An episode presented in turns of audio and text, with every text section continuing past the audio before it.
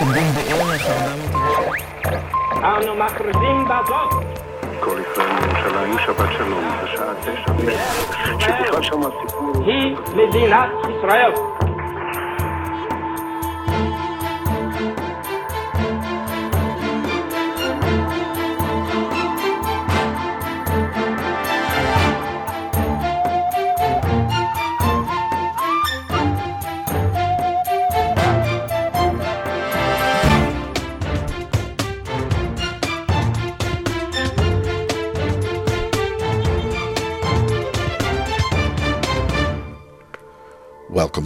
Podcast channel of the Embassy of Israel in The Hague, your place for stories and information about Israel, the Jewish world, and the relations between the Netherlands and the Jewish state.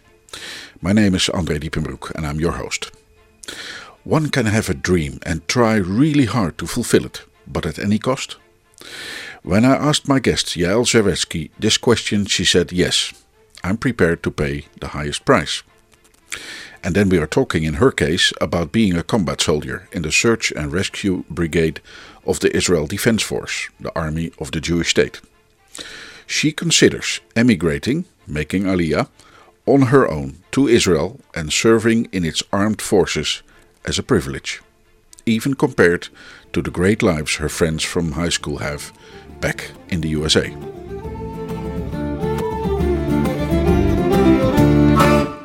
Yael Zaretsky is 20 years old, is a lone soldier in Israel, meaning her family is far away, in her case, in New York. It didn't stop her from fulfilling her dream, emigration to the Jewish state, and ending up, after high school in the US, in basic training of the army. She got a post in the Air Force, but ended up behind a desk. Yael thought that was not in line with her dream. She wanted to join the combat units, to be at the forefront of defending the country she came to love. And so she ended up at the search and rescue unit of the Home Front Command. To clarify what that means, these are the people who keep watch outside when the air raid siren goes and look for survivors. When, for example, a building is hit by a rocket fired by Hamas from the Gaza Strip. I spoke to Yael Zaretsky on Zoom a few weeks ago during the holidays and asked her how you actually celebrate Hanukkah in an army base. And what do you do during Hanukkah in Israel and in any Jewish community? Yes, you eat sufganiot, those special donuts for Hanukkah. So I asked her how many of those tasty and fat treats she ate. too many, way too many. Um, it was uh, it was nice. Uh, we didn't celebrate Hanukkah at home. Um, we were on base. Um, we were doing our job, and uh, it was really nice to spend it with your like extended family because that's kind of what the people in the army are. After a while, you know, you become your family. So Yeah. it was nice. So you lit you lit candles and everything like on base or Yeah, we lit candles on base. Um, sometimes like a rabbi would come and like do the prayers with us, uh, and obviously bring us more sufganiot because that's all we need, more donuts. so it was really great, actually. good. Um, um you celebrated uh, Hanukkah uh, in your uh, in your army unit. Um, you didn't want to go home. Of course, I wanted to go home, um, but it doesn't always work like that, you know. Um, even if you want to, you got to do your duty, you know, serve your country. So we were on base, unfortunately. But And also, home is a bit complicated because you're a lone soldier. Can you can you explain to us what it is? yeah, so for me to go home, it'd take a little bit more than just an hour bus ride. Um, it takes seven- like a 10 hour flight, How many hours? about 10 or 12, depends which way you're going. So, uh, because home basically it was what used to be the U.S. Where are you from? Yeah, um, I'm from New York, so it takes a bit longer to get home. Um, and I don't always get to do it, so it's only like once a year about. Yep, yep. Um, how is it to be a lonely soldier? Isn't that you know, like very lonely sometimes? Yeah, sometimes it can be. Um, uh, like I made Aliyah with a bunch of friends, so I have I still have those friends with me, so we're really close. Um, and also my roommates, because I don't live my, with my family or with my parents. I live with my friends, so it's even better. Um, you know, like the chosen family. So uh, yeah, it's okay, but it is a little sad sometimes, you know. But when did you decide to uh, to make Aliyah to uh, actually also to join the army? How did that go? Yeah, uh, I kind of knew a long time that I wanted to come to Israel and serve my country. Um, I wanted to come to the Jewish country, to the homeland, and I wanted to come and serve my people and my country and come and live here and be part of it. Um, so I knew for a couple years before I actually came. And uh, when you came, that was like right after high school? Literally two weeks after I finished high school, I came. Wow. Literally, that's it. uh, and and then it was like immediately going to the army, or there was like some time between. I had a couple of months where I did Ulpan here and I did like a Hebrew course um, from the country itself. And then I actually drafted to the Hebrew course in the army, Mechve Alon. Um, so that was really helpful because when I made Aliyah and came here, I really knew nothing. I knew Shalom and that was it. Um, but now I know a lot more. I guess so, yeah. yeah. Uh, uh, was was it already like um, it's already like a, a, big load of new changes new things an entirely different country different mentality? How was it? Do you remember? It was a big shock uh, a really big shock. You know you go from living with your family and with your parents and then you come and live on your own where you don't live you don't speak the language you don't know how to cook for yourself you know? Like sure eggs sometimes but like how do you cook full meals for yourself when you're just one person and you live so far away from your mom? Like it was really hard. It was a big sh- culture shock for sure. And then uh, joining the army uh, did you uh, did you choose a unit or or was it just decided before uh, for you to uh, to join where you are now yeah, that's a good question, actually. Um, so, when I finished my Hebrew course, my Hebrew still wasn't really very good. So, they ended up putting me in a job in the Air Force that, like, I didn't want at all. I didn't like at all. Um, the people were amazing, but, like, the job just wasn't what I came here for. I wanted to do combat. I wanted to, like, feel that I'm serving my country and do something more than what I was doing at the time. So, I actually switched my job and I got to combat after, like, uh, about eight months in the army. So, like, eventually I got to where I wanted. Why to switch to combat? I mean, it cannot, you know, people will say, and probably also did say to you back then, you know, it's dangerous, you know, like to you're you're be first in line. So it's much more safer, you know, to sit behind a desk or I don't know, whatever. Yeah, it's definitely more safe, and you definitely get a lot more privileges when you're not in combat. Like I used to have a pool on my base, and now I'm like in the smallest space ever with like no not not enough room to like move. Um, but uh, I think it's it's definitely worthwhile because you really see that you're making a difference and you see the change that you're that you're making for the country and helping to protect people. Um, especially uh, because like all the the guard duty that we do like you really see how it affects other people you're actually like protecting and helping uh, uh, people and not like supporting others to do that. Exactly exactly. Yeah. Um so now uh, uh, uh, let's hear it. What what's exactly what you're doing? What's the unit you switched from the air force to something much more on the ground right? Yeah um so i switched to be in uh, the combat part of the search and rescue brigade um, so the search and rescue brigade, uh, when we're in training, we train to um, be combat soldiers, but also be search and rescue um, rescuers, I guess, uh, if God forbid there is a war. So when what happened before for the Guardians of the Walls, we were there and we helped to protect the citizens from collapsed buildings and everything um, around Gaza. Um, and day to day, it's a little different. We do a lot more guard duty, um, a lot more. Uh, and uh, I mostly just like, I hang out with my friends, been from different uh, guard duties, you know, like in between, and try to try to make it make it worthwhile, you know. Yeah, yeah.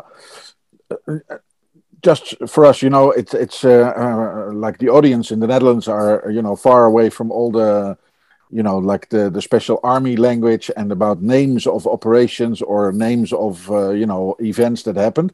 Guardians of the Wall. When was that? Um, I think it was around May. Um, I was uh, yeah. That that was this year. That was the the the, the big problem with uh, uh, the Hamas shooting rockets from the Gaza Strip uh, into Israel. Um, so what happened? Of rockets. Thousands yeah. of rockets. So what happened? Yeah. Then then your unit is suddenly not something like on guard or something. You're being called up to go there, and then what? Yeah. Um, um, I personally was still in training at that time. Um, so my story is a little different from what the rest of the people in my position do um, or did. Uh, I was in Jerusalem and I was um, guarding a base at the time. And like there were like some fires we had to put out and stuff like that. But everyone else that are in my unit, um, they went down to the southern cities um, the southern cities like Sderot and Zikim and all those places surrounding Gaza. And the kibbutzim and the and the bigger towns and everything. Exactly, yeah. exactly. Even Ashdod, we went to Ashdod and Ashkelon and all those places, and they went and were just there in Konanut, like on call in case a building collapsed from a bomb hitting it, and there were people inside and we needed to save. So that's what my unit did during the Shomer Chomot, during the Guardians of the Walls um, and uh, they everyone said that it was really worthwhile because um, and it, it, was really meaningful to do that they said. Um, there was so many people that would give them like food and and supplies and stuff because they really called them in like at the last minute um, because they had nothing for like they, they were there for two weeks. They didn't have enough stuff so it was really nice. So just to to to recall the image you know from from those days in may like Hamas was shooting thousands of rockets into Israel, and your unit is part of the home front, right? So it's not going into Gaza or whatever, to be sure, but you're like in the Israeli uh, uh, kibbutzim and the and the towns and cities around the Gaza Strip, saving people basically. So uh, uh if we uh, make the image like um, um, rockets are being shot from Gaza Strip. They fall down on like Ashdod. You you you mentioned the city uh, just a few moments ago. Um, people have really like a very short time to uh, to enter a shelter because it's close by. Just about and 15 seconds. 15 seconds. So then a building gets hit, and then what? You guys are. Uh, can you describe like how how what your job actually then? Uh, um, yeah. Uh, so is. how it would work? Um, for if something first you have the air alarm. Exactly. You have the siren. That's the most important. Um, so then you know some like a bomb is going to hit. Um, we run to safety. We have our, our bomb jackets and everything. Um, and then if a building is hit we would go to um, these like portable kind of like um, like they have a, a car that's pulling this portable cart with all the all of our tools to do search and rescue. All yep. the different tools like a jackhammer like anything that you need a bunch of heavy heavy equipment and everything. Exactly very heavy equipment. Um, and so uh, we would go and we have about 30 minutes to respond to a call. And we have to within those 30 minutes we have to get all of our CU like all of our the the things that we need and we have to be there by the end of those 30 minutes. And then by that time we have to respond um, with whoever was there first. We have to coordinate with them to try and um, and establish what we're going to do next to help save the people. And then helping save the people means like if a building gets hit it sometimes you know collapses or collapses like partly then what's your job? Like you arrive there you step out of the vehicle and then what and then we arrange the tools so that they're easy access. We coordinate with everyone that's there, like MADA, the Magen David Adom, the hospital service here, and the police if they're there as well. And then we have to analyze which people are there, what people are missing, exactly uh, all those different sorts of things so that we know um, how many people were actually supposed to be there and how many that we have to save and which one to save first, which is also really important because if somebody's hurt really bad or somebody's hurt not so bad and can survive for a little bit longer, you have to choose which one. That's pretty tough, right? It's like uh, you told me once your age, you're 20 years old, and, and then you have to decide on, on matters of life and death in, in the rubble and in the, all the panic and the mayhem. Yes, um, but it's okay. It's not only up to us. Uh, we have um, Mifakadim and the Mifaketa Puga, like um, com- officers. direct commanders, and then the commanders of those commanders. So anything that we want to do to help um, to help rescue those people in the rubble, um, that has to go through uh, the approval of an engineer, approval of a doctor, and approval of our our officer, like our commander, so that you know it all coordinates with everything that's possible. So none of the building not any more of the building collapses. And also um, so that the doctor knows like if it's possible for them for that to happen that they're not god forbid die on the spot and everything like that. Yep yep. Um, now you trained for this for a very long time because you have to be really good in in in, uh, in your job and yeah, then um, you were already like uh, uh, did you have to do it to to bring it into practice once already? Like then suddenly the real thing arrives. Uh, how was that? Um, we we trained for about seven months. Um, for this um, both parts the combat part and also the search and rescue part um, altogether it's seven month training. Um, we haven't i personally haven't used the search and rescue yet um, in a real life situation. Um, but it is like, it is really important that we're here in case it happens again where yeah. Hamas is shooting rockets at us by the thousands. Because um, we're here to protect people. That's our job. So we're going to yep. keep doing that. Now, you also trained for combat. Um, how was that? I mean, can you do, can you tell us like what you had to do, uh, for example, like um, I don't know, uh, your friends from high school in in the US probably are dealing with entirely different uh, things than than you have to do. So yeah. let's first start there. What how how did the training look like? It's uh, totally different than what my friends are doing in college right now. and they look like they're having fun, um, which I'm also having fun. It's just a different kind of fun. um, uh, one of the crazy things that we did is that we had like these old shipping containers that they like cut out doorways and stuff and we have to practice like you know like practice um, how to be in uh, those kind of situations where the buildings are really close together and everything.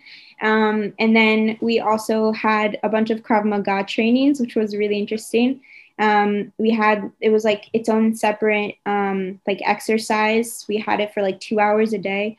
Um, but it was really cool because you really learn how to protect yourself which is even useful just outside of the army too. Like everyone a lot of people in america also do krav maga. Yep. um, so it, it was definitely very different from what they're doing in america right now.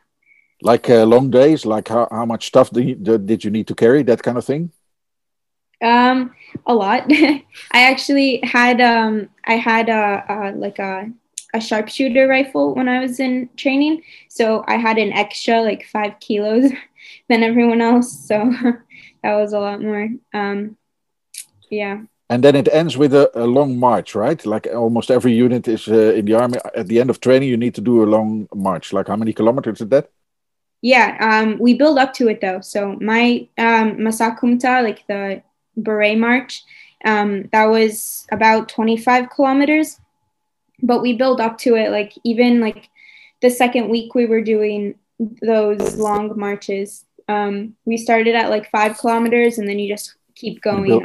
Yeah, yeah. Okay, you so you build it up like it's like marathon, but then uh, in the army and not in sports. Exactly, exactly. Um, now this is this is uh, uh, like so we can imagine like how your life looked like more or less. Um, how how easy or difficult is it to keep up with your friends from high school that are now in college? They they look at you like, you know, yeah. like a, cre- a creature from another planet.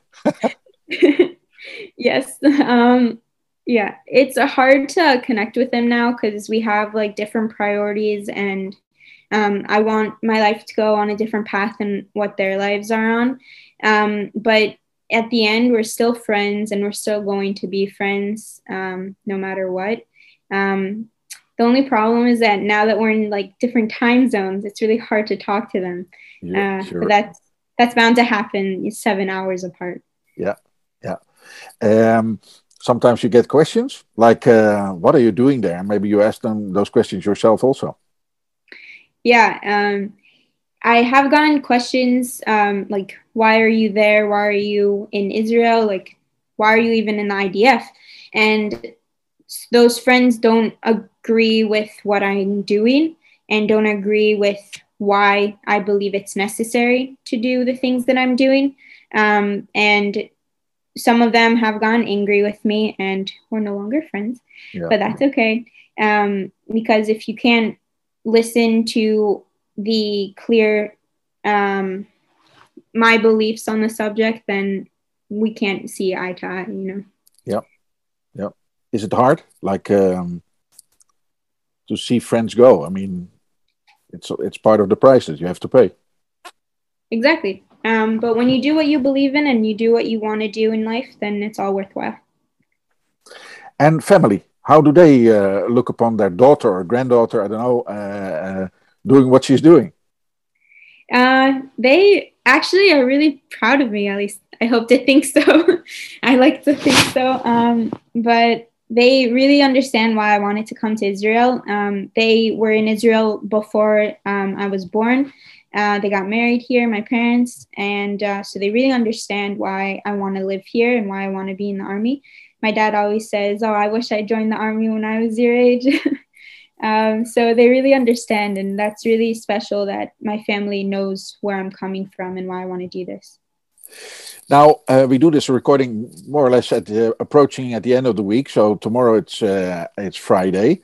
So then on Friday, uh, base goes empty. Everybody goes home, and then you're a lonely soldier. So so you arrive home. Must be pretty lonely, no? Yeah, um, it's okay. Um, I have a bunch of friends here, and it's really nice that we get out mostly on the same weekends, usually.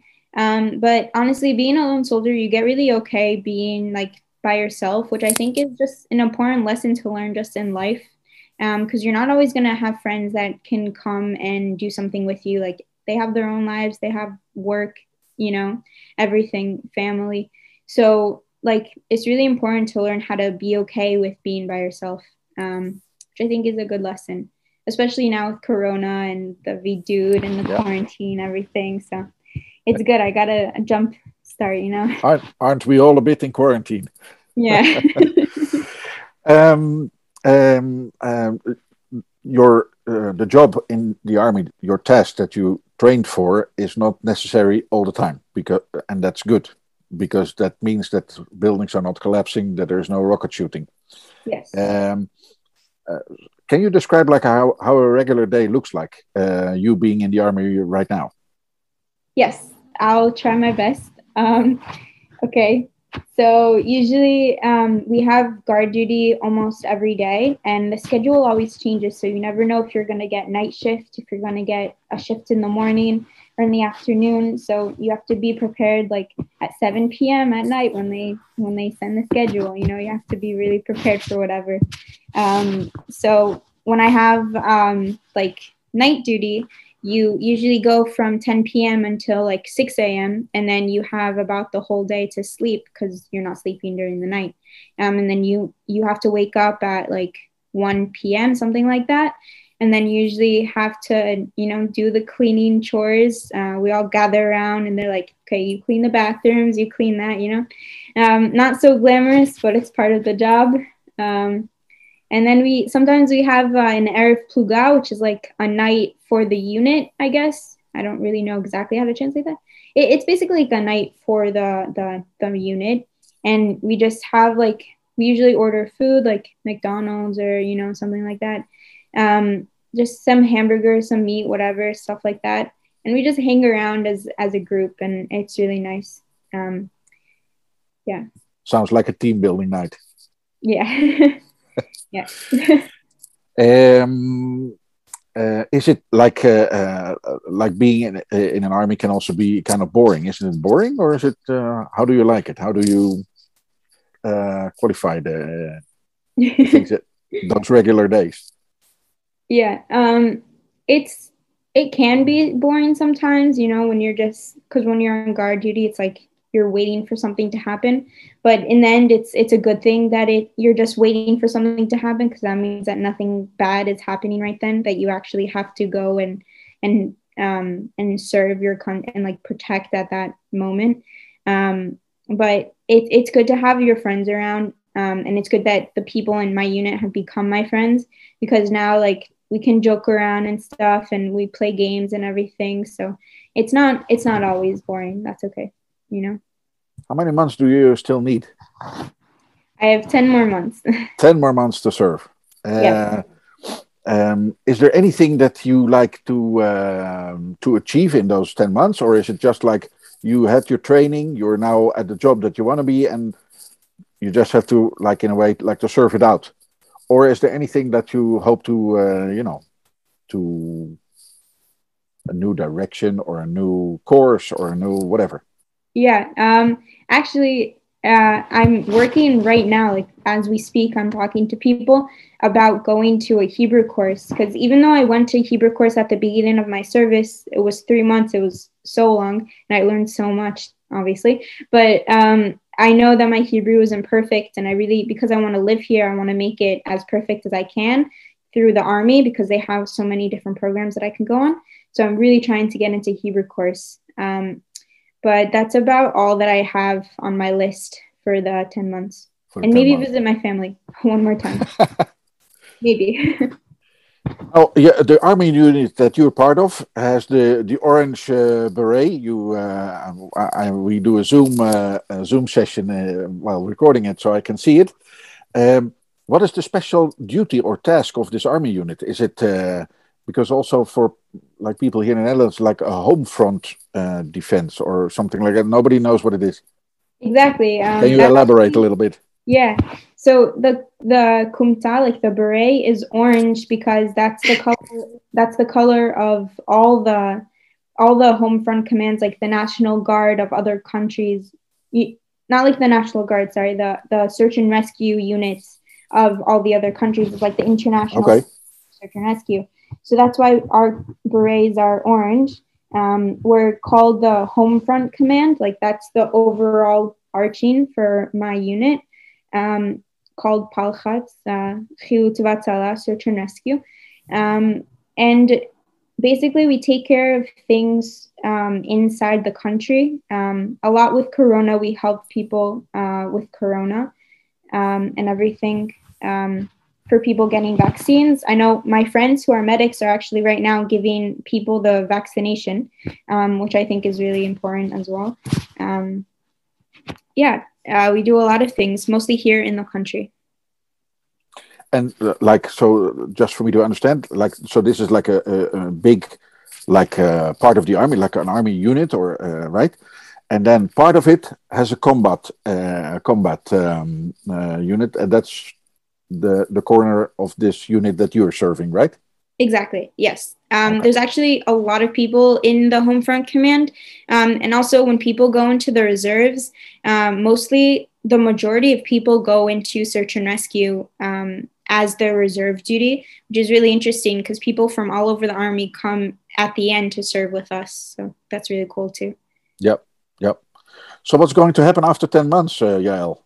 Any plans? Any? Uh I don't know. Are the parents finally coming, uh, making Aliyah to? Uh... Yes, um, my dad is actually planning on coming, um, which is nice. Um, and then when I finish the army, um, I'm going back to America for a couple of months, which will be really fun. I'll get to see my family. I'll get to live with them for a while, and then you know I'll do the big trip that everybody does all over the world after the army. So that'll be really fun any uh, already like a plan, like a direction? Where do you want to go, except for the states? yeah, I want to go to Europe, which is really interesting. Maybe I'll stop over in Holland. Well, if you do, you certainly uh, uh, know uh, know an address where to uh, to have a cup of coffee with all of us. Yeah, in, the, in the embassy. yeah, uh, um, also like the the last question is it um, how does it make you feel what you're doing? If you like we we we passed all over your like from basic training to where you trained for what your unit did uh, during uh, in during the the difficult months uh, and weeks in May. Um, all of it is like hard and complicated and difficult for somebody of your age uh, if I compare it to you know like 20 year old people uh, living here in the Netherlands. Um, what does it give it to you? Like almost in a spiritual way. I don't know.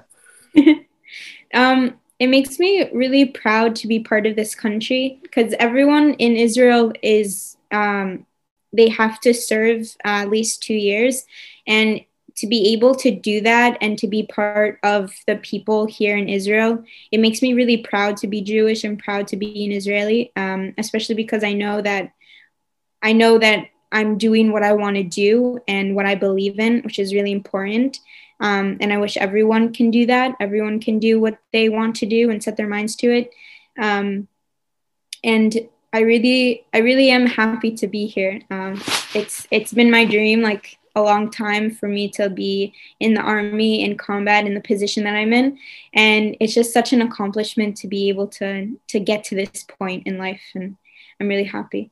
And uh, and the people in the army, all the soldiers, uh, we're pretty used to all the stuff that we have to do. You know, when you have to do it, when you know you have to do it from a young age, it's like, okay, I got to do what I got to do. You know, it doesn't matter how hard it is. If you go in your uh, during your duty in your specific task for uh, for um, um, search and rescue, you go into a building or into something that is really collapsed and dangerous you ever spend any thoughts like, okay, it also can go really wrong? Did where you you were maybe in a situation uh, earlier, uh, um, like this year, maybe even also when Hamas was shooting all those rockets, like it can also be your last day, and is it then worthwhile what you were doing? One hundred percent. 100% when i came here um, across from america like and i was able to wear the uniform of an israeli soldier I'm like, everything that I do from now on is worthwhile because I got to this point. And there were times, um, I know my friends felt it when they were in the South um, during the Guardian of the Walls, where there were rockets shooting above, there were rockets, they were wearing the, the bomb vests because they had to be on duty even when the rockets were going overhead, even when the rockets could go and God forbid, land on them, they still had to be out there and guarding um, the base that they were on down in the south. Um, so even if everything, God forbid, goes you know goes sideways, um, I, I'm proud of where I am and what I am doing. You called your uh, uh, fellow soldiers uh, your your uh, family of of Jews, right, or or your chosen, chosen family, family, chosen family. Uh, can you give us an example of what happened? That uh, one instance that you thought like, "Wow, this is this is what I mean when I say it." Yeah. Um, my friend, so one time over Shabbat, over Friday uh, and Saturday, I didn't have enough food. I didn't have enough time to go and get food for the Shabbat, for the Sabbath. And so my friend who lives all the way in the south, she drove like three hours to me just to give me food to make sure that I was taken care of and to make sure I had enough food for the weekend. And it was it was really special. It was really amazing. Like wow, actually, she's such a good friend. Um, so it was really nice. Yeah, thank you very much for uh, sharing your personal stories with us, your, uh, you know, your endeavors in training and what uh, what you've been doing now, uh, like right now in the army. Uh, we wish you all the best of luck. Uh, stay safe, and well, hope hopefully we'll meet over a coffee in The Hague when you're doing your trip after the army. yeah, I got a bit of more time to go until then. Um, but yeah, uh, thank you so much for having me. It was really interesting. Um, it was great to talk and to share my experiences um, and help share, uh, you know, share insight on Israel. Um, it was really interesting. Thank you so much. If she needs to pay the highest price, it has all been worth it. Sergeant Yael Zaretsky and the spirit of a lone soldier. She has another 10 months to go in her army service in the Search and Rescue Brigade. With this, we come to the end of this podcast episode of Israel in the Netherlands. Don't forget to become a follower or recommend others to do that. So you can stay tuned to what we do and what is happening in Israel. You can follow us on Spotify, Google Podcasts, Podbean, Overcast, TuneIn or Stitcher, or just visit us on our SoundCloud account, soundcloud.com slash Israel in Nederland. Thanks for listening and hope to see you soon.